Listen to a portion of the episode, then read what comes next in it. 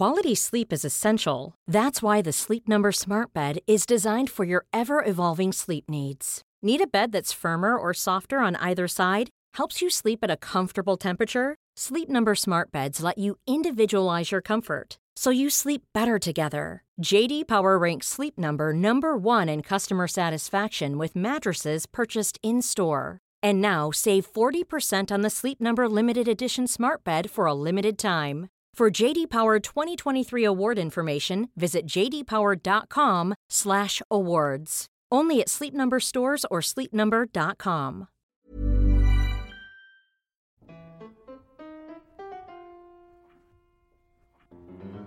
Hello and welcome to Rational Security, the Who Am I and What is Jonathan Rauch doing here on our studio edition.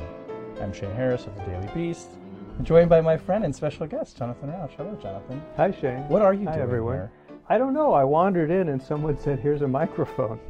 That's very how we roll here. It's dangerous at Brookings. They put a microphone in front of you. That's, you don't know what's going to happen. That's how well, we roll being here. Brookings, when you put a microphone in front of someone, they begin to hold forth in a very authoritative way. That's Jonathan, I'm so glad you're here to hold forth with us.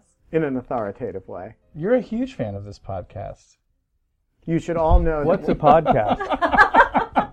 When we asked Jonathan to uh, critique the podcast, uh, I believe his he came back and he said, uh, I love exploring deep wilderness, and that podcast you and Tammy are doing with Shane is too long, and really it just takes up too much of my time. So here he is. Welcome. This is going to be an extra long edition just for you, John. Uh, I'm joined, as always, by my friends, uh, Tamara Kaufman-Wittes. Hello, Tamara. Hello, Shane. And Benjamin Wittes. Hello, Ben. Hey. Um, I actually, I have to say, I, I had a, a very multi-culti experience this morning. I went to my first bris. Ah! It was not mine. Not mine. Not yours. So I was, I was wondering how many brises you've had. You. Yeah. So I've got to the t- first one didn't take. I've, I've got to tell you my favorite moil joke. Okay, so the moil, for those who... Uh, don't speak Hebrew, is the person who performs the bris. Is that like his only job, by the way? Well, you know. It's a special skill. It's like a busy year, busy guy. Yeah. I want him to be expert. Uh, he also was very harried this one. He was like, I was stuck in traffic on sixteenth street. I'm like, this sounds like a stand-up routine. I'm like, you need to calm down, just take a breath. Okay. Where's anyway. Hand steady? So guys, so guys, guys I'll walking, get to that in a second. Guys walking down Times Square, and uh, he's looking for a watch. And he sees one of those, you know, electronics stores, you know, in Times Square. They have all this huge amount of electronics in the windows. And he sees some, some nice watches. And he goes inside to take a look at them. But inside, it's just a bare room with uh, an old Hasidic man sitting on a chair. And the guy looks up and he says, can I help you? And the guy says, um, yeah, I saw some nice watches in the window. I thought I'd uh, come in and try some of them on. And the old man says, we don't do watches here. And he says, what do you do here? The guy says, I'm a moil. We do circumcisions here. The man says, but why are there watches in the window? And the guy looks at me and says, what do you want I should put in the window? God. and, Oy. You, and you do know the difference between the rabbi and the moil. The rabbi collects fees, the moil keeps tips. Oh. What, you know about what? The moil who had a sale. Oh, God. He put out a big sign that says circumcisions, ten percent off. Oh. You know, this just raises so many more questions that I had before I walked into this, this podcast. Like, what do they do with the tips? A I good think. Week to talk about the Religious Freedom Restoration. This is our segue. This is our segue. Nice segue, John. Oh. He Meanwhile, did have, back on Rational Security. Yes. He did have steady hands, by the way, and handled a baby like it was a sack of potatoes. Like, all the parents were just like, oh, don't drop the baby. He's like, bleh. You know, this, this man clearly has handled eight-year-old, eighteen-year-old. He knows what he's doing. This week on the show, uh, cyber attacks are way more damaging than we thought. Saudi Arabia's Shiites fear a backlash in the Yemen war, and Congress is up to absolutely nothing on surveillance reform and the new A U M F. Plus, in our object lesson segment, what you too, you too can take down a mugger while wearing high-heeled shoes. Um, we first, we want to talk a little bit about the Iran deal because we uh, presciently or prematurely discussed it about eighteen hours last week before it was announced. So, quick takes, thoughts after you've had a week to digest, Tamara, on the Iran framework agreement to a deal, something. Indeed. Well, as as I said last week, I expressed my skepticism, and so I have to this week, first of all, eat crow and okay. say uh, they got to yes, at least on the framework, although there's still a long way to go between that and a final deal. Um, but I have to say, too, that I was surprised, pleasantly surprised, both by the degree of detail that they did manage to, to get in this framework deal uh, on the constraints that Iran's program um, would be placed under, and um, pleasantly surprised also uh, that they reached the deal. I think um, there was a lot of uh, there was a lot of reason for concern. There's still a lot of reason co- for concern about dynamics within the P five plus one, sort of urgency to get something done before Congress jumps the gun on new sanctions, and maybe that was leading uh, to a rush to, to cave on certain things. But the framework, um, as it's been expressed by the administration at least, looks like they got a lot of what they wanted on centrifuges, on the duration of the agreement, on the intrusive inspections and verification. It's uh, it's pretty strong. Yeah, I was actually, the pleasantly surprised was the word that I kept hearing from particularly former intelligence officials who were not expecting to get to this level of specificity, I think, on it. And I mean, a healthy skepticism about what's going to happen in the next few months, but it seems like everybody walked away feeling a lot better than we thought they would. How different is the U S understanding of the framework from the Iranian understanding? This is a great question. So, I mean, is it is it that the talking points are different in the translation? Is the emphasis, there's certainly a different emphasis being placed. So Rouhani and Zarif, I guess, well, maybe both of them said the sanctions will be lifting right away, whereas we're saying, no, no, no, the sanctions will lift when you've met certain obligations under the framework agreement. So maybe it means the sanctions will be lifted right away when you've met certain conditions under the framework agreement. Well, I, it does seem from the plain language of the, not the U S fact sheet, but the actual release, the joint release of the P five plus one in Iran, that's exactly what it says. So there's some agreed language, at least on the principle under which sanctions relief will take place, but I have to say sanctions relief is the least spelled out part of the framework according to all the information we have. The Iranians, in the meanwhile, keep saying that they're going to release their own fact sheet on the deal, but they haven't yet done so, raising the question, are they having internal debates about the nature of what was agreed to or whether they can afford to put out their own version of what was agreed to? Uh, but until they've done that, it's hard for us to say what the differences in understanding may be. Yeah. Okay, let's go to wordplay. Um, Ben, why don't you start uh, and update us on all of the great work that the U S Congress is up to on important national security matters. Right, so I brought as my wordplay today nothing, absolutely nothing. And the reason for that was that I, yesterday, sat down to write a blog post on Lawfare about what Congress was up to on reform of Section two fifteen of the Patriot Act. That's the, the part that uh, authorizes the bulk metadata program. And what Congress is up to on that is nothing, uh, with a deadline where it's going to expire less than now two months away. Uh, Congress has... Uh, you know, at the end of last year, killed the bill that was going to do that and has not really lifted uh, on a finger, let alone an arm, to uh, figure out what it's going to do as that deadline approaches. And then today, I was interested in the question, and I wrote about the question of what happens if Congress does nothing, as it seems to be doing, on the president's request for an ISIL A U M F. And of course, again, Congress is, I think, not, you know, again, not deciding not to pass one, simply not able to uh, muster the energy to get it done. And the consequences of that are, in my opinion anyway, uh, an acquiescence to something that large numbers of, member of Cong- members of Congress purport to oppose, which is the president's assertions of executive authority to do what he's doing in Iraq under previous authorizations. Uh, and so I've just been struck by the degree of Congress, Congress's abandonment of the field in areas of play where even, you know, relatively gridlocked Congresses in the past have always managed to function pretty effectively. Um, so... as you know, as King Lear would say, nothing will come of nothing. But in this case, uh, certain things will come of nothing, and they will be bad things. Jonathan, I want to. Well, I want to. I want to talk about that point too. But you, as a longtime observer of function and dysfunction in Washington, I mean, when you see matters of you know grave importance, you know, before the legislation, it's not just these two that you know Ben's mentioning. I mean, what is your sort of your your reading, your take of these days of you know explain? And are we sort of at an impasse here institutionally, or is there something that could be done to? Excuse me, did, did, did you just ask if we're at an impasse institutionally about this Congress? Because well, I think the answer is pretty much I'm, yeah. I'm setting you on up for your first... On every issue.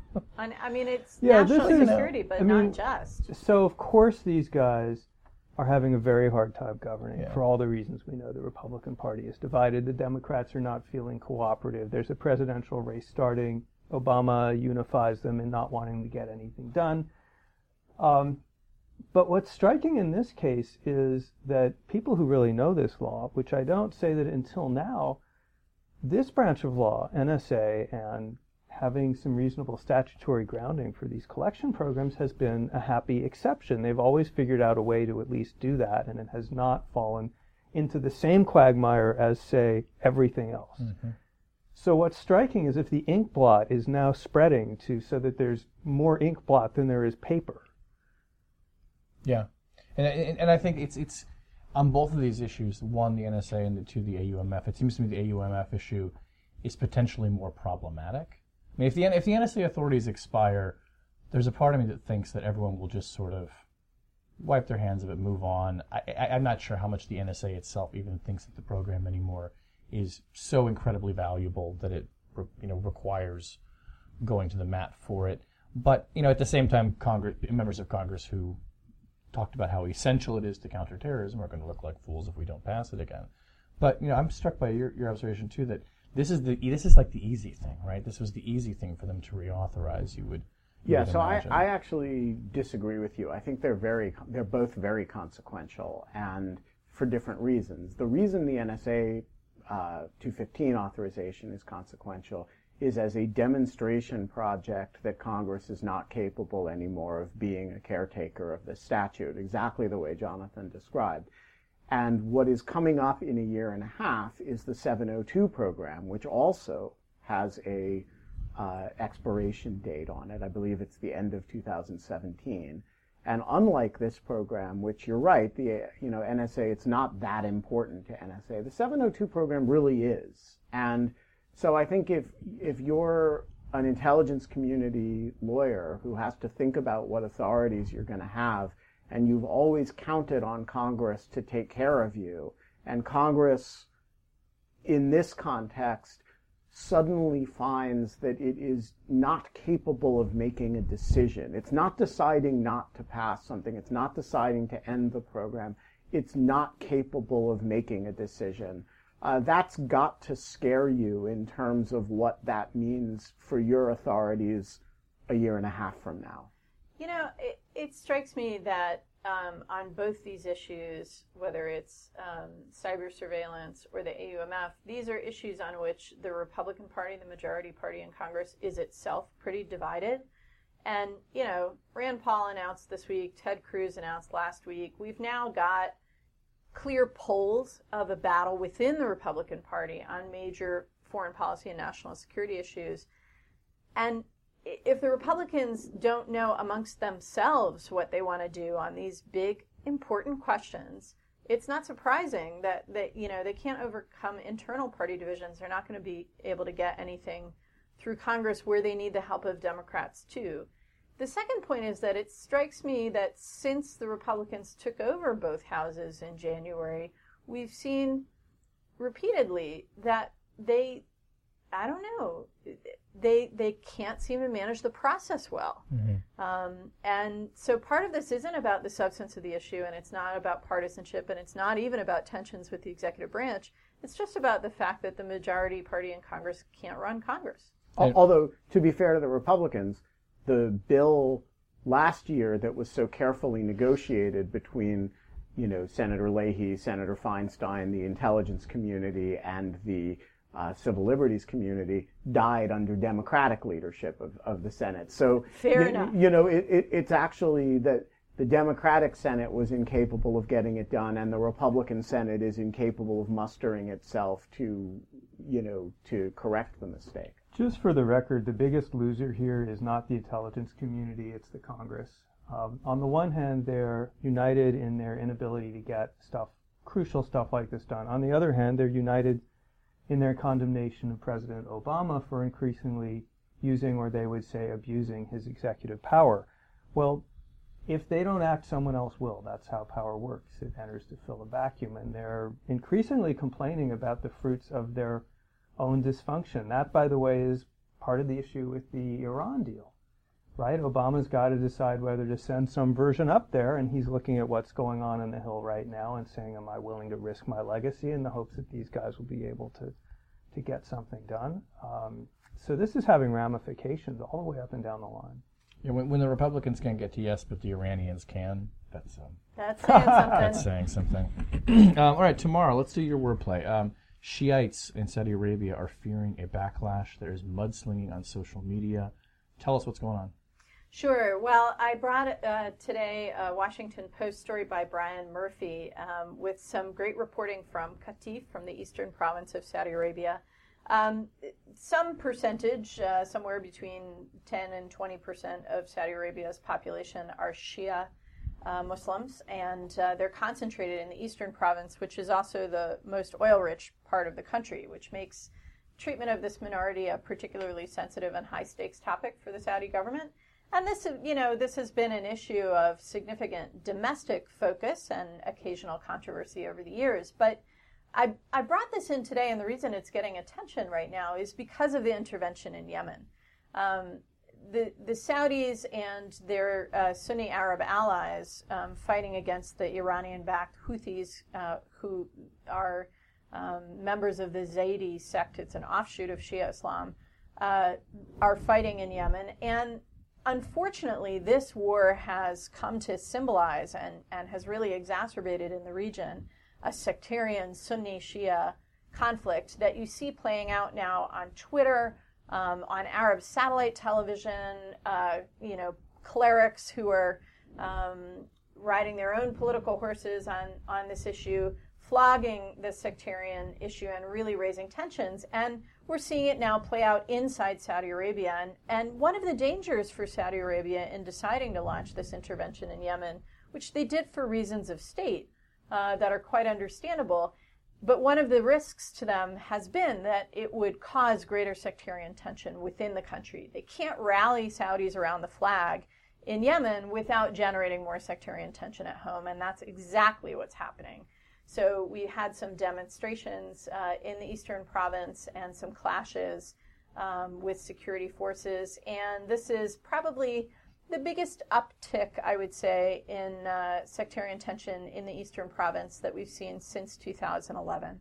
Um, so we'll see how the Saudis try to play this, whether they seek to tamp down some of the sectarian sentiment that they've stirred up in the Gulf and around the region uh, for the sake of domestic peace, or whether they're just going to keep riding this horse because uh, their short-term imperative demands it. It's a so dangerous game. Are you telling me I now have to worry about sectarian warfare breaking out in Saudi Arabia, the last bastion of stability in the region? Uh, I'm not sure it was ever quite appropriate to call it the last bastion of stability in the region, and I certainly wouldn't predict sectarian warfare.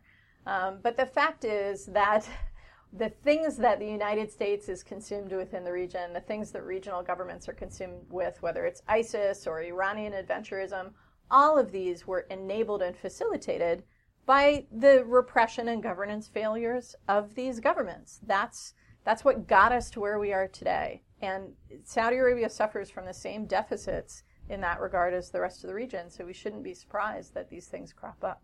And what's interesting here is that you can you can look to Twitter and sort of as where the place where, as the Post article said, the smears have been confined to social media and the kind of, you know, the mutual trolling and the mudslinging that's going on. Whereas usually, like, social media becomes sort of a place for people, I think, to vent and sort of say things that they would never say to each other in person, and maybe a way to alleviate some tensions or keep them confined over here. It sounds like this is just exacerbating and becoming one more sort of you know, piece of grit in the gears, isn't it? Absolutely, and I think we've seen this before, not just with social media, but traditional media as well. Uh, in two thousand eleven, in the spring, in Bahrain, when the Saudi government helped the Bahraini government forcibly put down demonstrations by Shia protesters, um, Saudi satellite television, Saudi preachers, and on Twitter and social media um, had just vicious, vicious anti-Shia rhetoric. And uh, and then, too, we saw a blowback in the eastern province. So um, there's this is a repeated pattern. The other thing, of course, is that Twitter in Saudi Arabia is not just one more place where people get to express themselves the way it is here. First of all, it's got incredible penetration. Mm-hmm. Uh, something like twenty percent of Saudi Arabia is on Twitter. And it is the only free expression zone in the country. And that means that allegations of corruption, rumors about the royal family, national security, and sectarian uh, tensions all get aired on Twitter in a very, very heated way. And it's two point four million, as is quoting the Post story, two point four million active Twitter users in Saudi Arabia, which is close to ten percent of their population. And that two point four million accounts for forty percent of all Twitter accounts in the Arab world. That's right. So hugely concentrated in Saudi. Right, which has implications not just for sectarianism, but also for ISIS. We were talking a few weeks ago about ISIS on Twitter, mm-hmm. and a huge number of those ISIS supporters' accounts are based in Saudi Arabia. All right, so another thing to worry about. Right, Jonathan, don't you feel better? Aren't you glad you came? You know, I never thought I'd live to see the time when people would say, Lebanon's politics are simple. And they do so well without a president. um, all right, we're going to go into my wordplay. Mine is actually an article uh, by Joseph Mann that ran on Reuters this week, who is a terrific cybersecurity reporter, as probably people who listen to this podcast already know. Um, he got an early look at a poll that was done by the Organization of American States that said, this was of uh, uh, countries, uh, you know, or, sorry, um, companies within the um, northern and southern hemispheric jurisdiction of the O A S, that found that forty percent of respondents had battled attempts to shut down their computer networks, and that, uh, I'm just getting to the actual statistic here, five hundred seventy-five percent of the respondents said they detected attempts to steal data, long considered the predominant hacking goal, but that a very large and surprising number of respondents in this, fifty-four percent, more than half, said they encountered attempts to manipulate equipment through a control system. So what Ooh. That means is what we're saying is that the idea of trying to steal data is what we kind of always thought hackers were up to.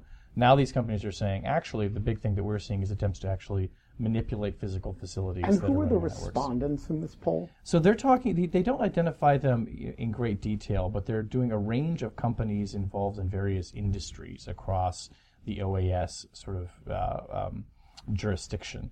Um, financial institutions are among them. Critical infrastructure companies are among them as well. Now, this could get into a little bit of a semantic kind of issue when you say, like, well, attempts to, you know, manipulate equipment.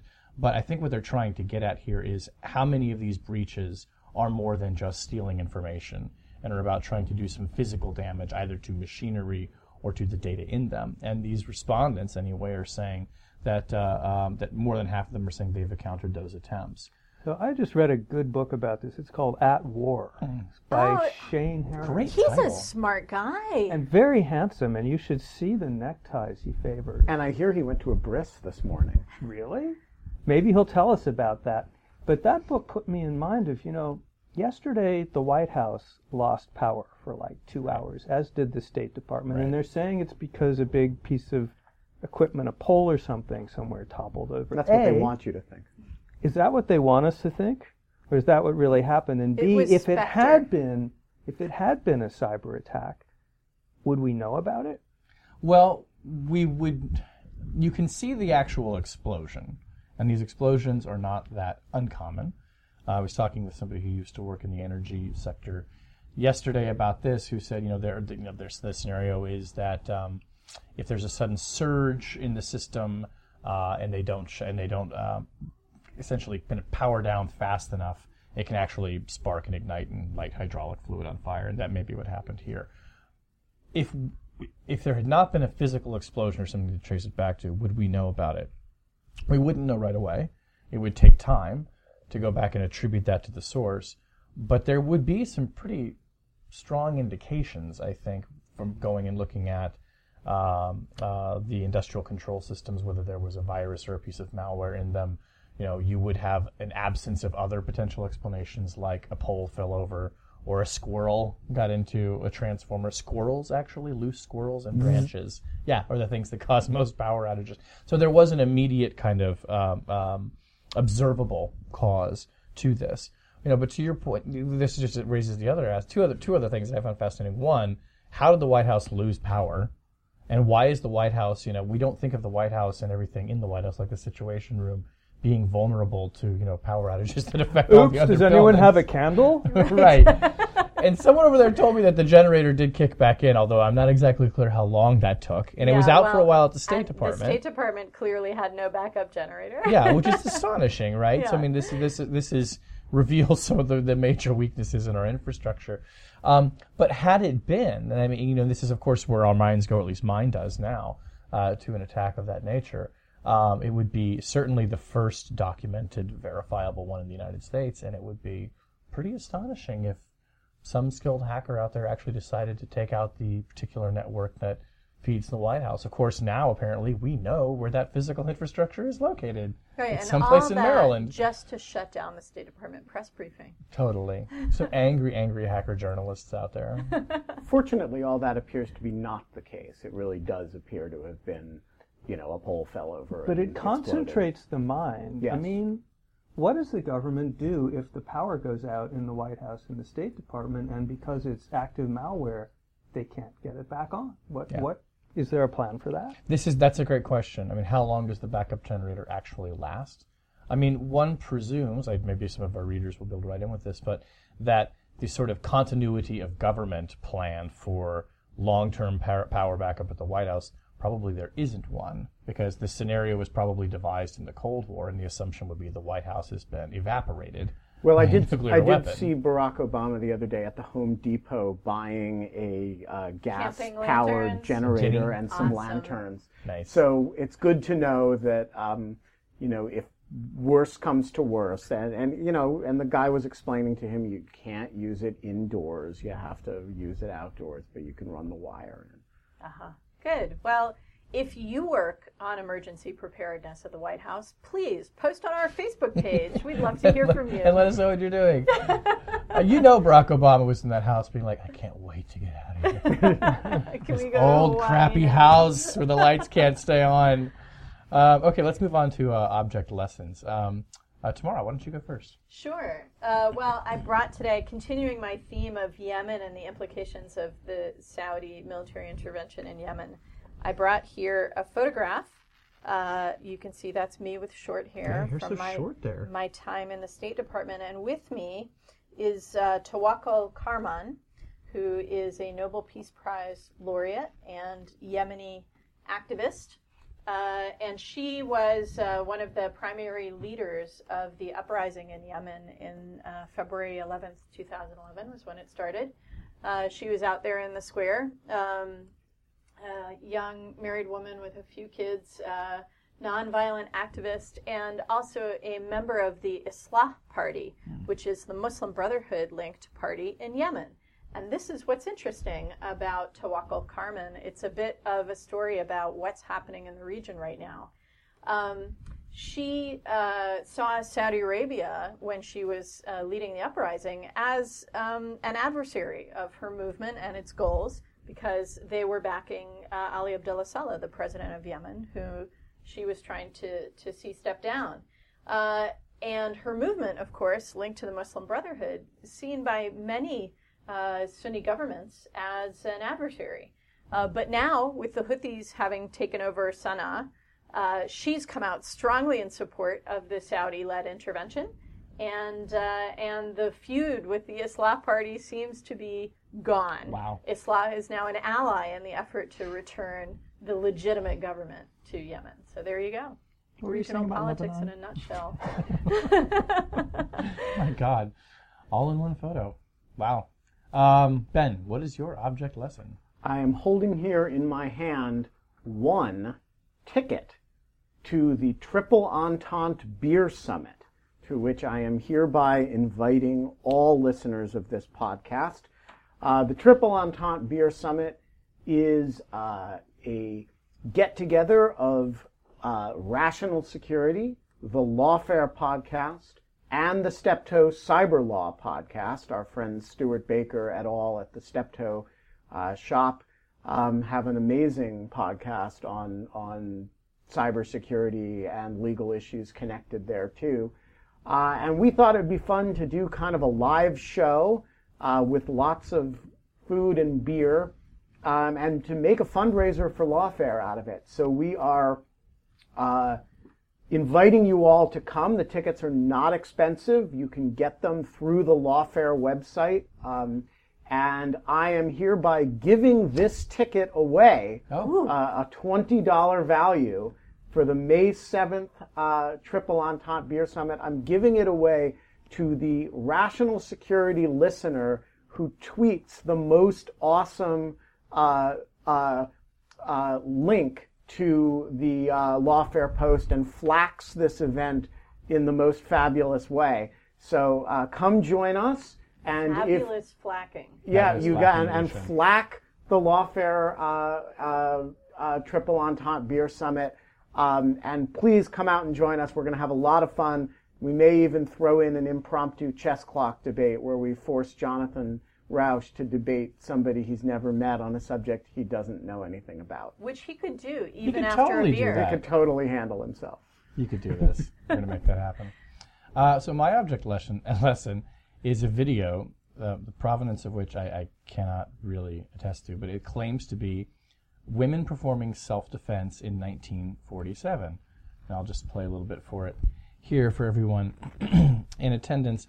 But as you can see, this is a uh, black and white footage of this woman who is wearing the most wonderful high-heeled shoes and overalls, too, um, performing various techniques for flipping, biting, punching, ripping the hair out of a man who is playing the role of the attacker. Here she is, grabbing him, forcing his face into the ground.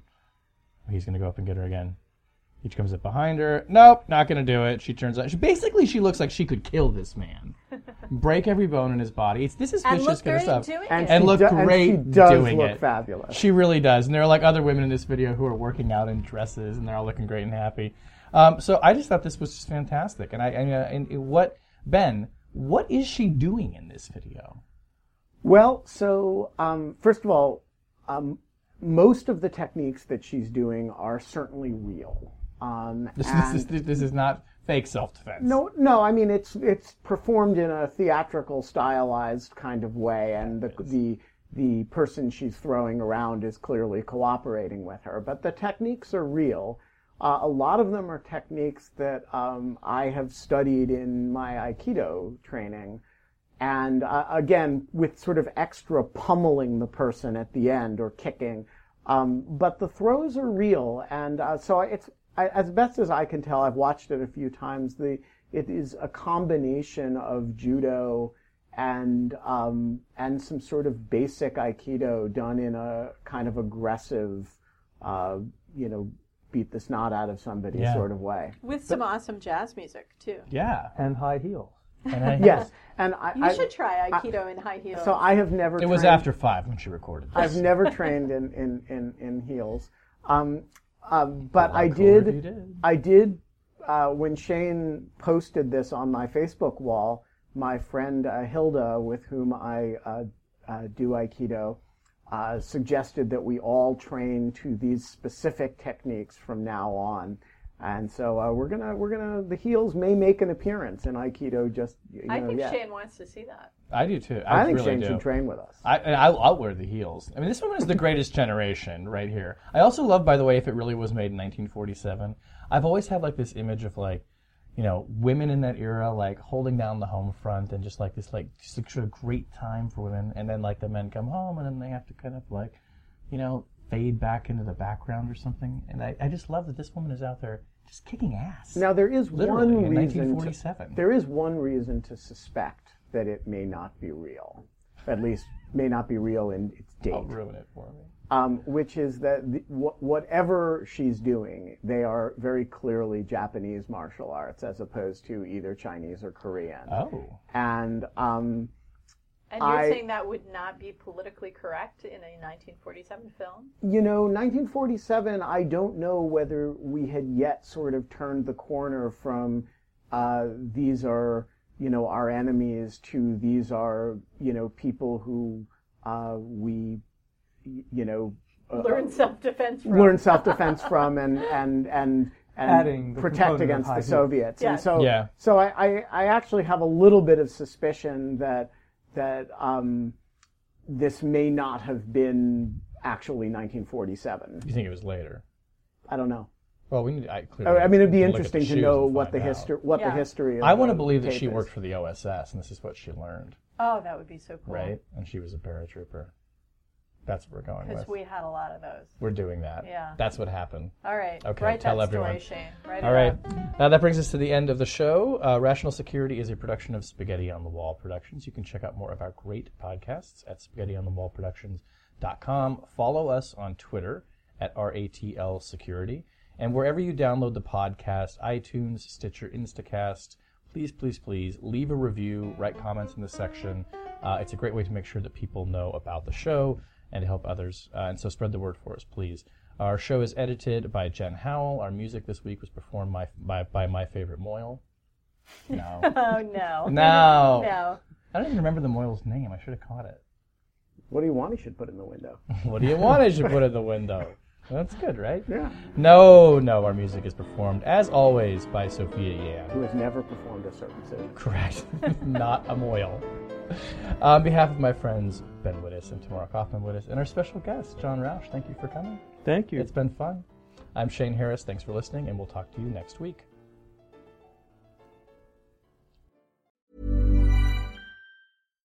Here's a cool fact.